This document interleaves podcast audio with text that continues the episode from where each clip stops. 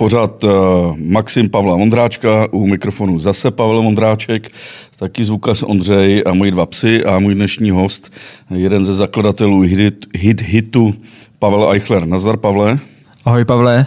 Svět se sestává z naprostých banalit a dneska jsem zjistil, že eh, ty stojíš na druhém břehu, nikoli teda názorové ani sexuální orientace, ale na druhém břehu uh, diskuze vosí nebo vosí hnízda nebo včelí úly.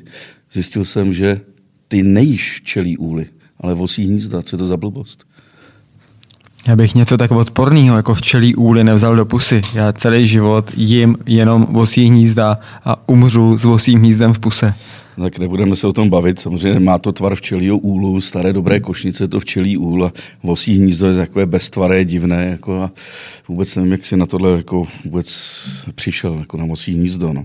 Můj syn, nositel slavného bohemáckého jméno Tonda, eh, dneska na to přišel, říkali tam je potřeba ještě vyrobit ze zhora toho piškotu dírku, pak se to dá zavěsit na strom a je to včelí úl. Včelí úl. Vosí hnízdo. Takže mě je to výborný, je to včelí je to úl. Jsem hnízdo. rád, že jsi zase na naší straně. V roce 2006 tě Časopis Maxim zařadil na seznam 30 mladých lidí do 30 let, kteří mají vliv na svou generaci. A tam si byl vedle Tomáše Rosického a Roberta Rosenberga. O tobě a o Rosickém se moc teď neslyší, ale Rosenberg stále jako, stále jako stojí na stráži. Jako. Jak, jaký měl jsi někdy vztah s Robertem Rosenbergem? O tom prvním méně jsem skoro nikdy neslyšel. Je pravda, že uh, Rosický si říkal? Rosický, no. Rosický, nevím. Uh, ale Roberta samozřejmě znám, protože je to kolega z boxu a za pár dní ho, myslím, čeká zápas v Lucerně na konci roku, takže uh, stojím na stráži s ním.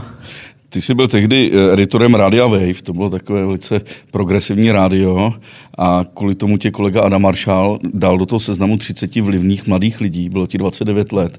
Poslouchá dneska někdo Radio Wave vůbec?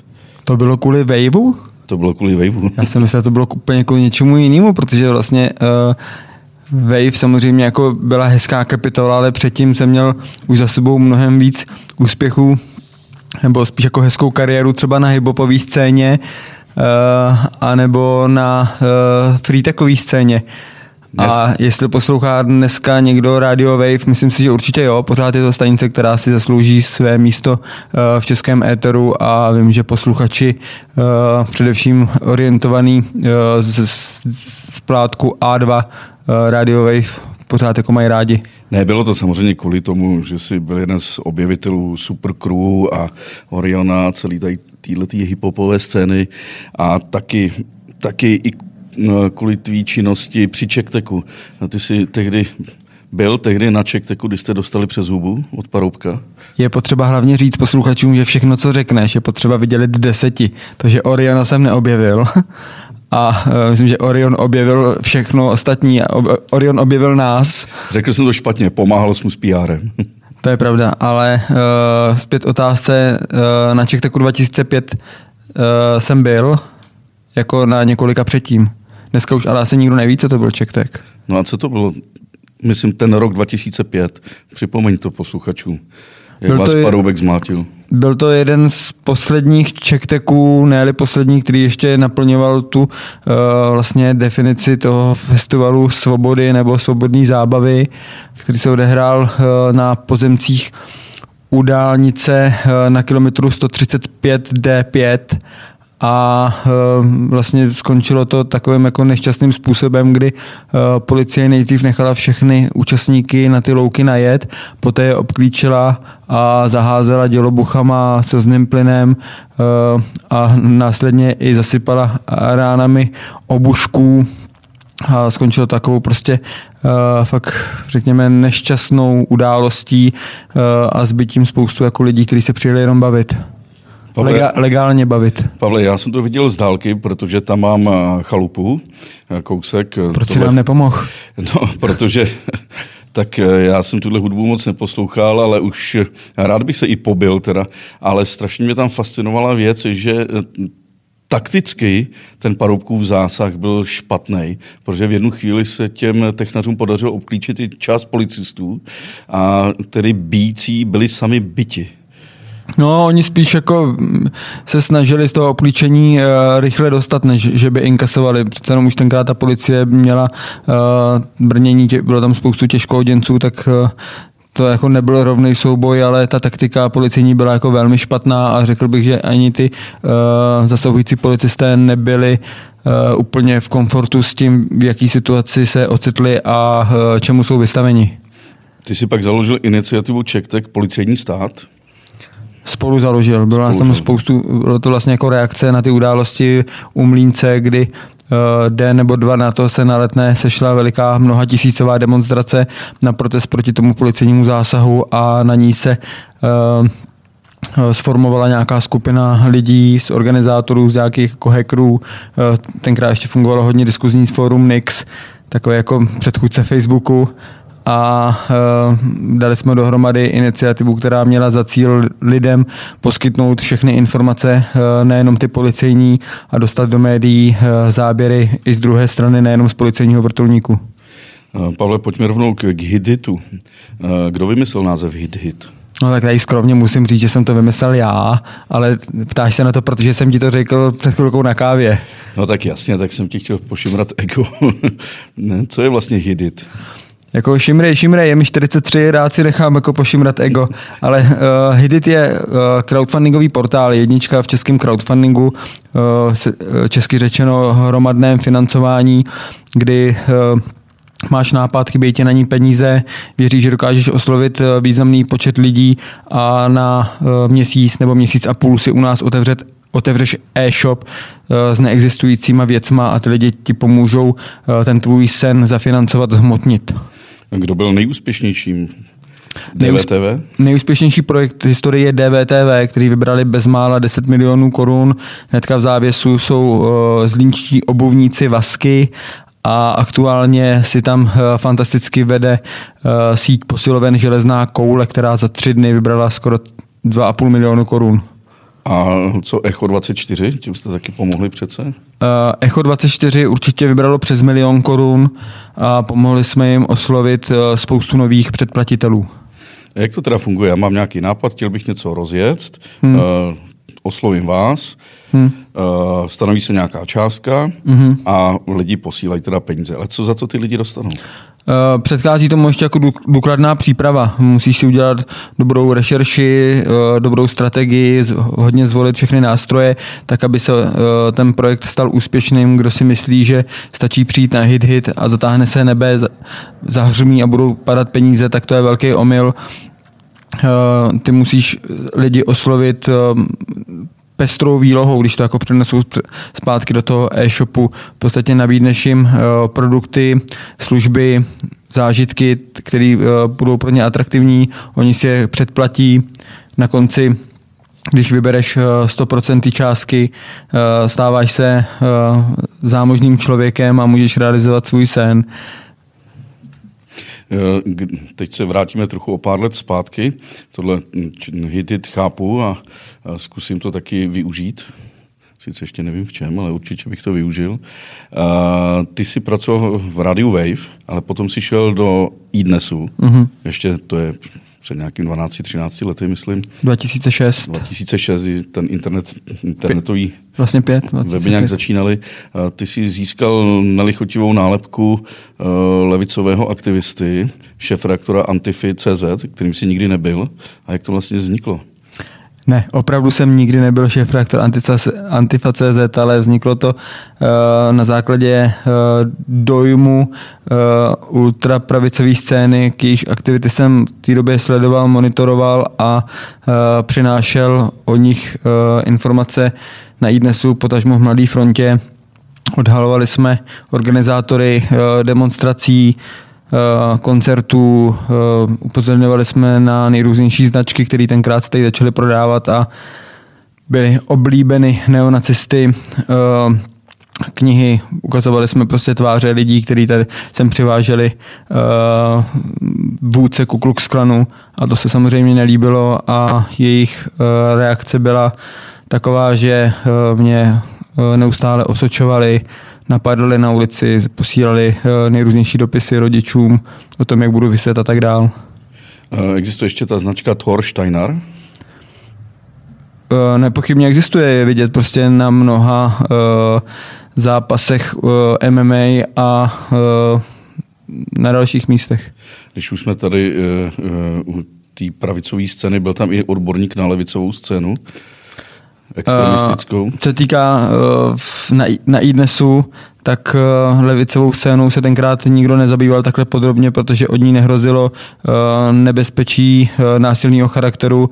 Levicoví aktivisti nenapadali slušní lidi za to kvůli barvy pleti, vyznání anebo jejich sexuální orientace.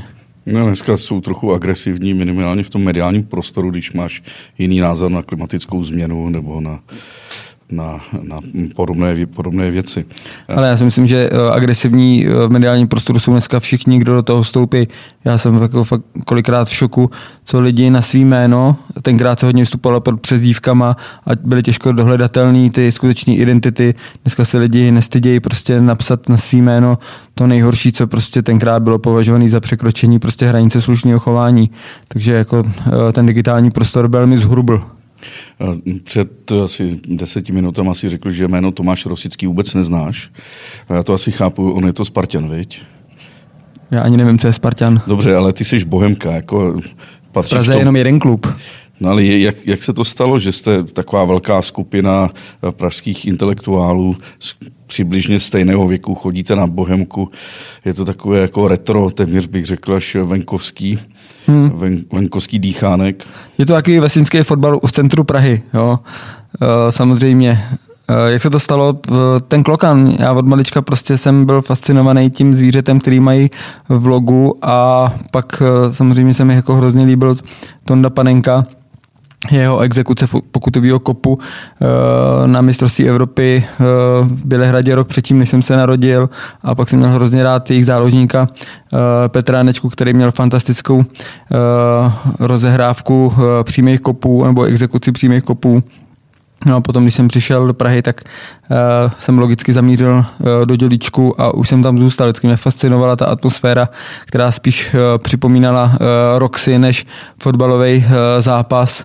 A často říct prostě, že to ten fotbal tam šlo ně, ča, uh, spíš jako, jako až v druhém nebo ve třetím plánu.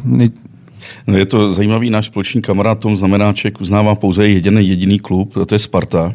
A jeho vrcholem mm, štěstí by bylo, kdyby Sparta hrála proti Spartě a skončilo to vítězstvím Sparty. Tak koukám, že je to stejně asi u té Bohemky. Ale nám o fotbal nejde. Jako, ono, co si budeme nalhávat, jo? ono se kolikrát to nedá koukat. Teď, když se díváš na ten fotbal v televizi, tak u toho trpíš prostě a na té bohemce jde především o tu atmosféru v dělíčku. Já mám výhodu, já jsem v dětství fandil Rudá hvězda Cheb, která zanikla, takže s tím zanikl samozřejmě i můj vztah k fotbalu. Pavle, ty jsi jako novinář pak přešel na druhý břeh, teda do PRu. Založil si agenturu Nedory. A v Nedory máte, je, zastupujete jednu zajímavou značku, a to je Jägermeister. Mm-hmm. Já jsem měl německé příbuzné a vnímal jsem, že Jägermeister, když za bolševika ho nám sem přiváželi, to bylo skutečně pití starých chlapů. Eh, tehdy se specializovali na 55 plus a vejš. Eh, dokonce hm, v Němčině to je termín Altherren Getränk, to znamená pití starých chlapů starých mužů, ale dneska je Jägermeister s módním pitím, který pijou 14, 15 až 30 letí lidi ve spojení s Red Bullem. Tady jde vidět, že to není otázka toho nápoje samotného, ale toho PR a marketingu kolem toho. Hmm. Jak se jim to povedlo? Ale Jägermeister určitě pijou lidi starší 18 let. A, uh, Oficiálně. Of, pijou prostě starší lidi 18 let a povedlo se jim to chytrým marketingem. Uh, náš společný kamarád Michal Bouda, který uh, se staral o Jägermeister před mnoha uh, lety, než odešel se naučit surfovat do Francie a dneska se do Jägermeisteru vrátil na, pozici, na ředitelskou pozici, tak tenkrát odvedl fantastickou práci kdy vytlačil ostatní značky, především z hipopové scény, bylo to nejrůznější americký bourbony a najednou prostě ty rapeři stáli v Roxy, v Retru, tenkrát v Abatonu na pódiu a měli za sebou uh, láhev Jägeru a přes ně se to dostalo prostě pro, pro mladý lidi a je zatím prostě promyšlený marketing a precizní práce lidí, kteří na tom pracovali. Samozřejmě i to servírování atraktivní prostě, se na tom podílelo je to prostě zabalený do, do zajímavého kabátu. No ale podařilo se to celosvětově, to je fascinující. No? Jako opravdu to byl nápoj, který pil starý lovec, starý děda eh, bavorský nebo hesenský v neděli po obědě jako digestiv. Že? Asi si uvědomili to, co prostě jako uh, jiný značky, že uh, pijáci Jägermeisteru vymírají jako voliči KSČM takže se začali orientovat na mladí lidi a pochopili velmi rychle, eh, na jaký atributy a hodnoty mladí lidi jako slyšejí. No, dneska, když vidím tu trapnou eh, reakci kopírování z, z Fernetu, tak mi to přijde úplně jako nepochopení, jak se má dobrá kampaň dělat. No. To určitě Jägermeister slyší rádi. Dobře, potom máš druhého klienta, to mě zaujalo, to je Cepelin jak se dělá PR pro Zeppelin, to je výrobce vzducholodí kdysi a dneska gigantických velkých strojů. Eh, dělá se super, protože za každým strojem je nějaký člověk a eh, další náš společný kamarád a můj eh, věrný kolega v agentuře Adam Marshall má skvělou vlastnost odhalovat tu člověčinu i v, elektrocentrále a nebo v nějakém pásovém rypadle v hlubiném dole někde si na Ostravsku. Ostatně, jestli si vzpomínám, tak to si ho naučil ty? No tak všechny věci, které Adam Marshall prostě umí si ho naučil ty, já a Petr Bílek, že bez nás by nemohl vlastně fungovat. Jako. Ke mně přišel jako hotový člověk. Tak dneska už se oženil, takže ho učí někdo jiný, jako, ale uvidíme, jak to s ním dopadne samozřejmě. A k tomu Cepelínu, lítal jsi tou vzducholodí? Lítal. Měli jsme tady před dvouma rokama akci uh, celý víkend, původně to mělo být na celý týden, ale počasí nás nepustilo do vzduchu, takže jsme vezli, uh, svezli spoustu uh, zajímavých lidí a díky tomu jsem i já měl možnost trávit nejednu hodinu v tomhle fantastickém stroji, který naštěstí nedopadl tak, jak jeho předchůdce Heidelberg, ale Eh, šťastně jsme eh, odlítali všechny datové hodiny, dostali jsme se na místa, eh, která jsou běžně těm strojům nad Prahou zapovězena a Cepelin se mohl vrátit nad Bodamské jezero, kde je zaparkován celoročně. No, když jsem viděl teď fotografie, které proběhly mediálním světem, ten gigantický cepelín vysící nad Alpami a z toho slaňující snou, snowboardiáci, tak uh, opravdu to byl, to byl nádherná, nádherný PR tah. Něco podobného vlastně dělá Red Bull. Že? Já jsem v médiích 30 let a nikdy jsem nezažil tak úspěšnou firmu, jako je Red Bull, kterou všichni novináři chtějí, chtějí o tom psát, zúčastňují se jejich akcí a přitom nás ta firma štvala tím, že nepouštěla téměř ani korunu do inzerce. A přesto jsme o ní psali. Děláš ještě pro Red Bull? Děláme. Red Bull je vlastně náš nejstarší klient, jsme spolu svázaný 11 eh, let. Eh, je to především díky Honzovi Mondráčkovi, který tam dlouhá léta měl na starosti marketing eh, v kulturní scéně a taky díky němu jsme se prostě dostali na super místách, super projektům, novinářům jsme zprostředkovali jako neuvěřitelné zážitky a já jsem se potom i díky tomu dostal do letecké Formule 1 Red Bull Air Race, kde jsem strávil s Petrem Kopštajnem 4 roky. Eh, kdo je lepší, Šonka nebo Kopstein? Určitě Kopstein. Já znám eh, jeho PRistu, teda PRistu od Šonky Ivana Krákoru a musím říct, že teda Šonka je lepší. Teda. Je to... Aby to nebylo jako ty včelí úly a mosí hnízdo, mi pak dáš za pravdu, že jo? No, řekl si včelí úly. uh, tuhle... řekl. Řekl jsem dospělý člověk, přiznávám, řekl.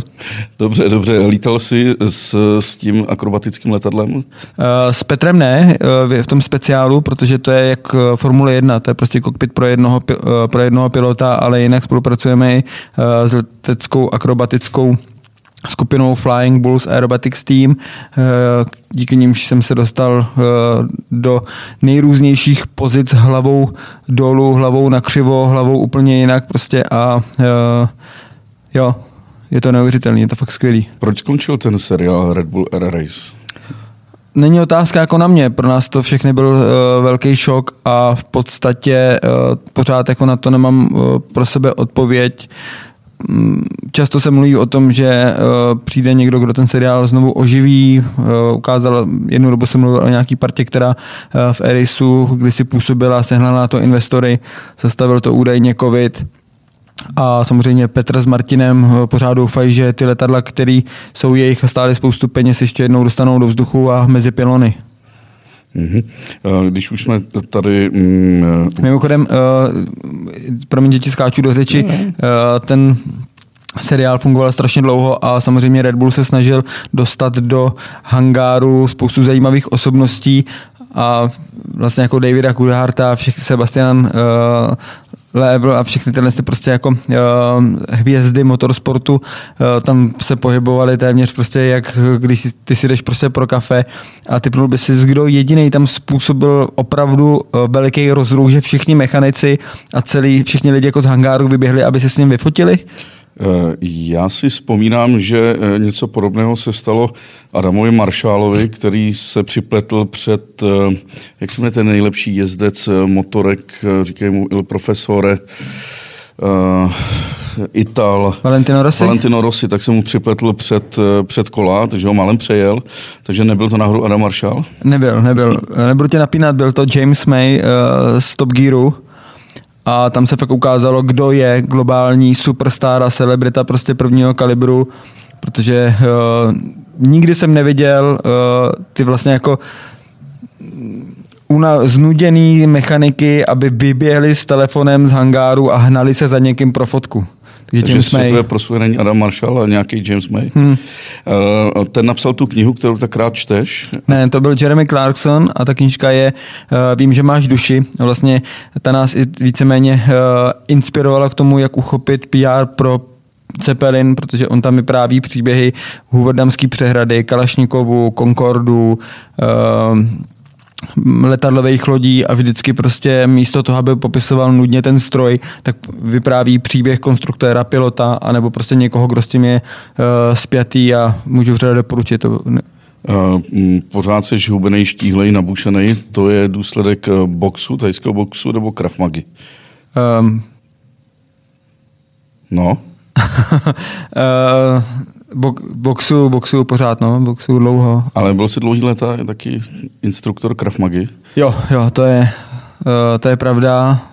Nevím, jak dlouho jsem, přes deset let jsem dělal Krav Magu a spoustu let jsem učil.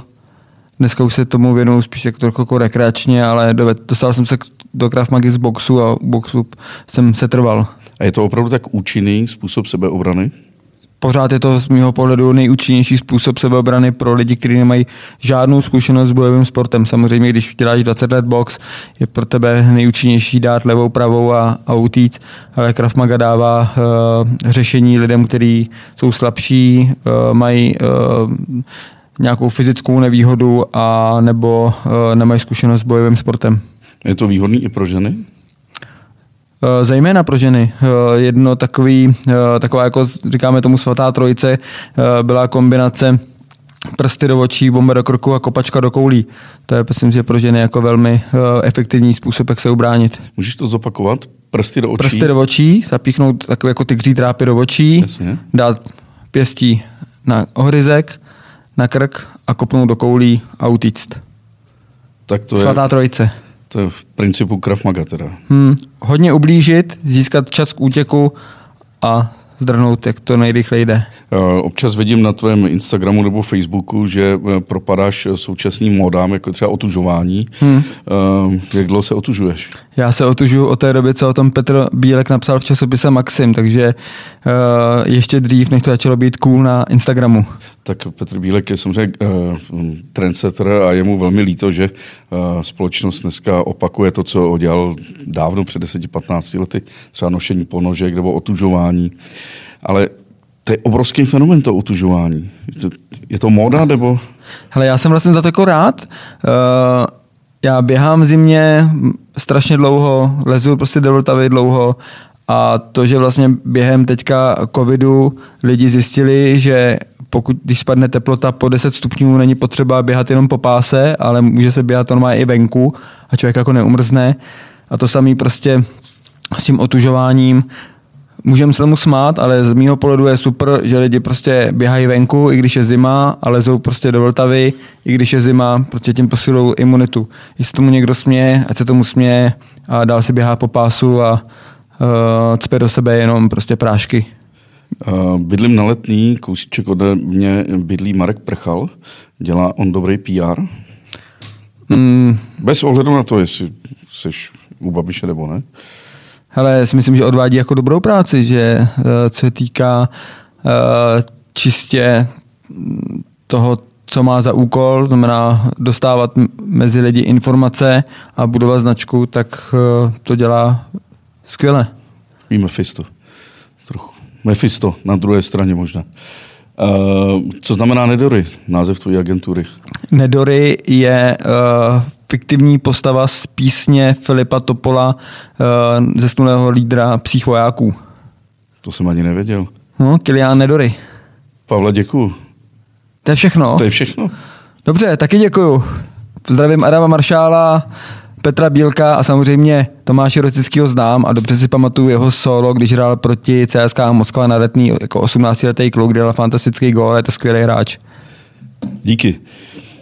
Samozřejmě to byl vtip, že to je všechno. Musíme se zeptat na tu nejdůležitější otázku. Ty pocházíš z DC, tedy z Děčína. Jako, čím se ten Děčín liší od ostatních měst, třeba od Ústí nad Labem?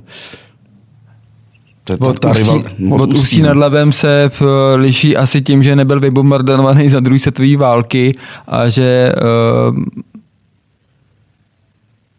to je všechno. Jako, to je všechno. jako, já bych nechtěl říct, že eh, dlouhá léta v Děčíně chcípnul pes, protože uh, teď už to není pravda. Teďka prostě, když tam jedu uh, za mojí matkou, tak uh, vidím, že to město prostě se hodně postavilo na nohy po revoluci, když tam zkrachovaly všechny ty Feroxy, Narexy, kabelovny, desty a tak dál, tak samozřejmě všechno to šlo hodně do kelu, bylo to průmyslové město navázané prostě na uh, strojní výrobu a dlouhá léta trvalo prostě, než si tam ty lidi uh, uvědomili, že uh, Děčín není solitérní prvek prostě někde tam uh, pod uh, děčínským sněžníkem, ale že je navázaný do českého uh, Švýcarska a s pupeční čůrou zpět prostě i s přehraničními obcemi, což dneska jako se do toho mě, uh, města jako podepsalo velmi pozitivním způsobem. To je pravda a náš společný známý biker Buba, který má miniaturní nohy, taky řekl, že se postavilo to město na nohy. No, no, zdravíme Kubu, fantastického člověka a je to fakt vidět, jako, že ty lidi se naučili za uh, těch 30 let od revoluce jako dobře německy, jezdí prostě do práce do Německa, přijali prostě ty, uh, už to nejsou dederoni, ale už jsou to prostě jako uh, Němci z, uh, za svý sousedy a strašně to tomu prospělo. Dobře, ještě jednou díky Pavle. Čau. Auf Wiedersehen.